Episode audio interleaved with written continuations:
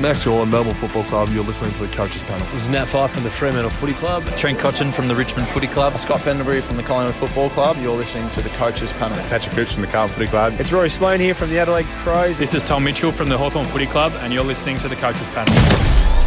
Hey friends, you got MJ from the Coaches Panel. Welcome back to another episode of the 50 Most Relevant. We're down to my final five players of 2022. And again, relevant doesn't mean best performing. It means the guys that I think are going to shape the destiny of your 2022 season. And we've got to have serious conversations about them in the preseason. In at number five, Western Bulldog mid forward, Josh Dunkley. Yeah, we got to talk about him. Joining me on this episode, I got Rids. Hello, mate. How are you, buddy? Yeah, good. Yourself, mate? I'm good. Look, you couldn't do not just the whole 50 most relevant, but we couldn't even get into the top 10 or the top five. I've got Josh Dunkley as the most relevant forward in the games this year. Um, and I think it should be fairly obvious about why it's the case. And we'll talk about those numbers in, in just a moment. But he's one of the most complete packages we've got. And while we have um, been given some gifts, Rids, in the forward lines with guys like Coniglio, Taranto, Duncan.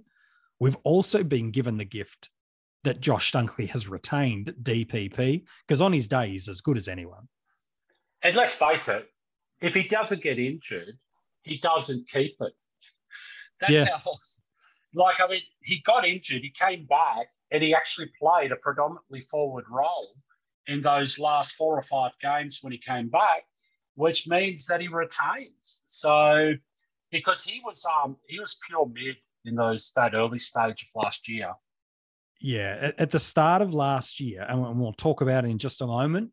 Dunkley was just simply fire is all you could put. Last year, his best scores from a fantasy footy perspective came against the Gold Coast Suns. It was 151 in AFL Fantasy and Dream Team, a 148 in Supercoach. You want to look at his ceiling game? Sure. Let's go back to 2019 against the Melbourne Footy Club, a 189 in AFL Fantasy and Dream Team. I might be wrong, but in that format, of all the players in the 50 most relevant, I think he might be the only guy that high from a ceiling perspective. In Supercoach, he's a part of the 200 club, though, with a 202. His average, in AFL Fantasy and Dream Team, 91.5. Well, it's a 102.5 in Supercoach, and it's in that format. He's priced at 558 200.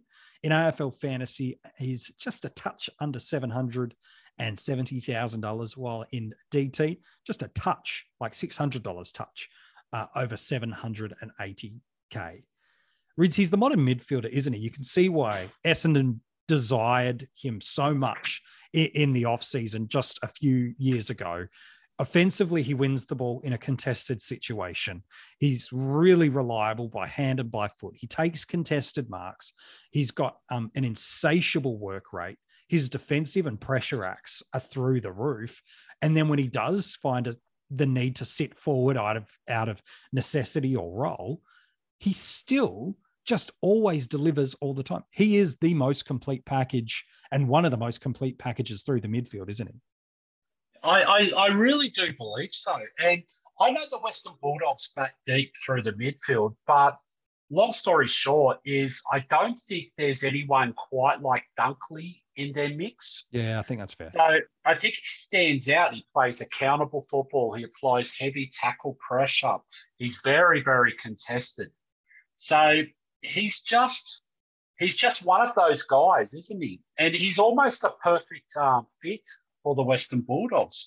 Like they've got the yeah. side run, they've got the skill, they've got the burst away from packs, you know, but they don't really have that heavy, heavy lift up. And I think that's where it actually gets um he actually gets really, really um, a lot of his midfield minutes from is because yeah. of their lack of accountable contested ball beast, you know, outside yeah. of Liberatore. Like he he enables the Macraes, the Bontempellis, the Treloars, the Smiths, um, uh, even Daniel and others that are all through there that are these real offensive weapons. He allows their strengths to shine brighter um, as, as, a result of that. And and from a fantasy footy perspective, last year, let's be honest, if you played last year, early in 2022, well, 21 was pretty special. Over the season, he averaged 91.5 in AFL Fantasy and Dream Team, 102.5 in Supercoach. But here's the thing we need to look at the season in splits because, as you said right at the top, there's pre injury where he dislocated his shoulder at the end of round six and what happened from then on in. So here it is. In the first six rounds of the year in AFL Fantasy and Dream Team, six tons, one score over 130, nothing under 100, and an average of 115.5. Yep, he was among the best players in the format, and you had him in the forward line. Super coach. Sure, let's go have a look at that. First six weeks of the year, how'd he go? Six tons, four of them over 130, and an average before he went down with this injury of 129. That isn't just captaincy level. That is leave the VC or C on him every single week. And on that trend, he was on track in both those formats, Rids, to be the best player in fantasy footy for 2021. That's his ceiling capacity. It is really ridiculous when you look at it. Like, and it really did take a serious, serious injury, didn't it, to stop that momentum? Because if he kept going for the year, if he didn't dislocate his shoulder on that contact injury that he had, like he was going, he was going mega, mega big. Because you look at how he built it, doesn't it? It's 30 odd possessions on average through those five or six games, five, six, seven marks, and eight, nine tackles. It's such a rounded game. He's a monster. He really is. Now, this is why he's ranked number five, I assume, yep. and not number one. Yes. Because there is still a question mark. Because when he came back from that injury, as I said, he played a predominantly forward role. 100%. Um, yeah. There must be question marks to a point. Yes. Like, I mean, it that all gets dispelled, okay, when the fantasy cup starts, you know, the preseason fantasy cup or whatever it's called this year. Yep. It used to be the Alphabet Cup, used to be yep. the Maynard Cup, and now we that's jinxed him. We're moving away from it. When but anyone you want to get is, ruined, we'll call it that. If he makes one tackle with a bit of gusto, that's all we need to see for the whole preseason cup. We know he's back. He's got confidence in that shoulder. But yeah. I tell you what, MJ, it's hard to see how he didn't make number one. But yep. I do understand why he didn't make one because we do need to see a little bit, don't we? There is a little bit there because if we look at what he did, I, I believe I'm, I'm, with you. There, there's two narratives of, around Dunkley and his role. He played heavy forward. This is the narrative I believe, and it sounds like yours is very similar. Just to get him through. Remember, there was also a week where he played and then he went into quarantine for two weeks after visiting a cafe, and it was just wrong place, wrong time. Um, and he goes into ISO for a couple of weeks and so this is straight after coming back from this dislocated shoulder. What did he do in that kind of four games, five games, six games before the finals? 62.8 in AFL Fantasy and Dream Team, 70.8 in Super Coach. Here's the positives for us. In the AFL finals, he averaged 93 in Dream Team and Fantasy, 99.3 in Super Coach, and he didn't have a crazy amount of center bounces in there either. They're there, but it's not crazy amounts through the finals. It's 48%, 23%, 52%, and 9% in that grand final. If you want to know how he went from a scoring perspective in the grand final, 80s odds. So he's spending a lot of time through that forward line too. But in all of those games, he's picking up 20 plus possessions. It, it might be a bit oversimplified, Rids, but it does feel like there's two ways to view Josh Dunkley. He's going to be one of the best not just premium forwards, premiums in the game based on his potential of what he's done over a period of time. And you should get on now to avoid the pain, like those that didn't start with him or didn't get him in the first six weeks. Just, I'm jumping on now and I'm enjoying every week I get. Or so there's the me, narrative. Okay, yeah, go. I really, really believe from me, this guy has enough value in his price tag Yes, he does. That we shouldn't see his price tag drop really from no. round one. So, because he's priced at you know around the 90, 100 mark across the formats, Mm. I just don't like. I don't see him averaging less than that. Yep. Um, I don't see him averaging ten points less than this price tag. I think it's Like- the basement. I agree. I really do, and like that just means his price tag's not going to drop. Okay, from his original. Now, the way I look at it is, you got to you got to try and forecast, radio. Of course, that's So what we're always doing in the preseason. forwards, You've got, I've got serious questions around around Taranto with Toby Greene out. Yep. Uh, there's a lot of messaging coming out of GWS that's you know along the lines of well, Taranto was- is likely to spend quite large chunks forward Yeah. in Greene's absence. Now, that pretty much says to me, okay, that's fine. Duncan, I've always had a few issues around, and, but they're not massive issues, but just around his durability and he's getting a bit older. Those injuries seem to linger a little bit more at Sure. times. No sign of it at the moment.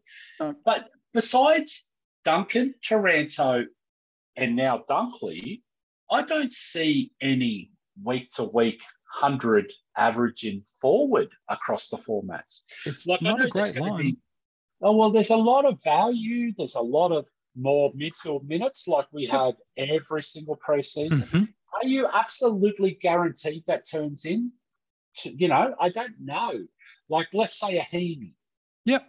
Is he guaranteed to get those midfield minutes? No. Well, I'll tell you what, he's only one injury away from going and sitting up forward because he plays a very key role in the forward line. That's true. You get a Butters. Butters has Same a- thing. shown that he's very durable. He's Yep. very clever around goals. Mhm. You know, there's a lot, a lot, a lot of question marks. Dustin Martin's another perfect example. At the minute, Brilliant inside forward around. 50. Well, plenty of talk around. You know, saying midfield minutes increasing, but we know what he can do forward. Yeah. So Tar and Thomas, the same. We can do it for all well, of them. Yeah, we can do it for all of them. So when I look at a forward, okay, in the and I think to myself, who is the safest forward? Now I reckon Duncan potentially is the safest forward. From an average perspective, I agree. Yeah. Yeah, but Dunkley's well, if he's not number two or equal first, he's very, very close with Duncan. So I, I just think this is a no-brainer start selection. Um, yeah, I agree. and I'm really, really curious why you wouldn't be starting Dunkley in the forward line. Um, so unless you've got too many players in that buy round or anything else, but I think you're overcomplicated. I think that's I think- fair. If you start to get down to that level, then you're missing the potentially best viable options in that round. So for me, the the only narrative that someone would say, I don't like his injury history, that's why I won't pick him. I say fine. But then as you just so brilliantly said, even seven or eight of the best potential top premium forward options we've got have got a comparable injury history that makes you equally as nervous. A- a dislocated shoulder. Yeah, Yeah. A, a dislocated shoulder is a, a freak injury. Um, and yeah, some injuries hit his 2020 season, but the years prior to that are relatively injury free. So I look at what he does forward of the ball, because then the next one is, oh, it's roll. Well, forward of the ball. Okay. He goes and plays inside 50 and only plays 20% CBAs. Okay. Sure. Um, let, let's do that. How bad do you think the Bulldogs are going to be this year? How high do you know he's going to push and work up the ground? He will apply defensive pressure. He's very good. Even in his in his first year at the, the club back in 2016, he was still pumping out 90 plus, 80 plus scores in his junior year as, as on it on the rookies. So for me, I just go, every narrative of him screams the risk of his role or injury is fine. But here's the 180 of the risk because sometimes, Rids, we always look at the ifs for our own confirmation bias, and we then don't look at the ifs that could hurt us. How's this if? If after round six, you've decided to go against Josh Dunkley and he wheels out the same start to the year of 2022 like he did in 2021, which is an average of 115 in DT and 130 in Supercoach if you don't have a player like that and they are tearing it down with captaincy scores, that's one player that can ruin your season before you even get into the 10th or 11th or 12th round of the season. So I'm also a firm believer is you don't make injury something you're cheering for. Yeah, okay? agree. So I mean, if you're not starting a guy like Josh Dunkley, that means you're cheering for an injury. Like yes. it just doesn't sit right for me. Um, now, I would rather start Josh Dunkley and get mm. full, okay? And he bank the games. He, he's full forward. We get fooled by Bevo again. Oh, silly us. We got fooled by Bevo again. Then make the goes, trade. And he goes 50 50, and he's got a break even of 250 come round yep. three. Yep. Well, guess what? Dream Team and Super Coach, you've got an extra five trades this 35 year. now. Five boosts. So at yeah. any point in time, you can actually pull the trigger and actually increase it and bring him. You can and what he's priced well enough across the formats to either be in the top few yep. of that line that you could choose any value that goes bang that you missed out on. Like exactly. there's so much of it, you know maybe we don't want to start too many 200,000 guys, Kerno, Rayner, Gresham, and we're never going to get that lotto right. No, times. sure. But you know what? Having the ability to go, oh, well, I'm going to go Dunkley down to Gresham, who's averaging the same, and bank 200 and 250,000 for two more trades where I can invest that in a different line Yep. That's not a bad outcome. And that could it's be very, very strategic, MJ. Well, we, we know things come in the season, whether it be suspensions, injuries, shock roll changes. The, the key with how you use those trades early is critical. But what I know about Dunkley is he is the forward that I am most concerned about going against. He is the one more than any other forward premium that will take the season away from you with his ceiling, with his consistency, with his reliability, and the fact that he'll never ever be taken out of the game because of how he scores through multiple columns. And there's another really, really important part. He's going to be highly owned. Correct. So and that's the next you're thing. taking on the ownership value and he's owned by 50 plus percent. Yeah. That means if he flies and you get it wrong, yeah. you're in trouble. And that pretty much means you're chasing tail for the next 10 weeks to try and rectify those early mistakes. Yeah. So, but if he, if you're one of those 50% or 50 mm. plus percent ownership and he sucks, right, you get two weeks to yep. make a determination on it. But you're not going to be one against 50%. You're going to be no. one of 50%. The 50%. You have to make a decision. Correct. And right now, across the formats, he's owned in 51% in Dream Team and Super Coach and 41% in AFL Fantasy. So he is among the most highly owned premiums across all formats. And, and so for me, the risk of going against, if we're talking about where's the greatest risk, the risk of going against Dunkley, it, for me, I look at it and I see that's the riskier angle. Everything tells me that's the riskier play. And so sometimes a safe play means picking a guy that's got some risk to it. Sure. But to me, every day of the week, I'm picking Dunkley. Everything about him, of his potential, shows me this is the right play. And as you said, two weeks in, he's sitting at full forward.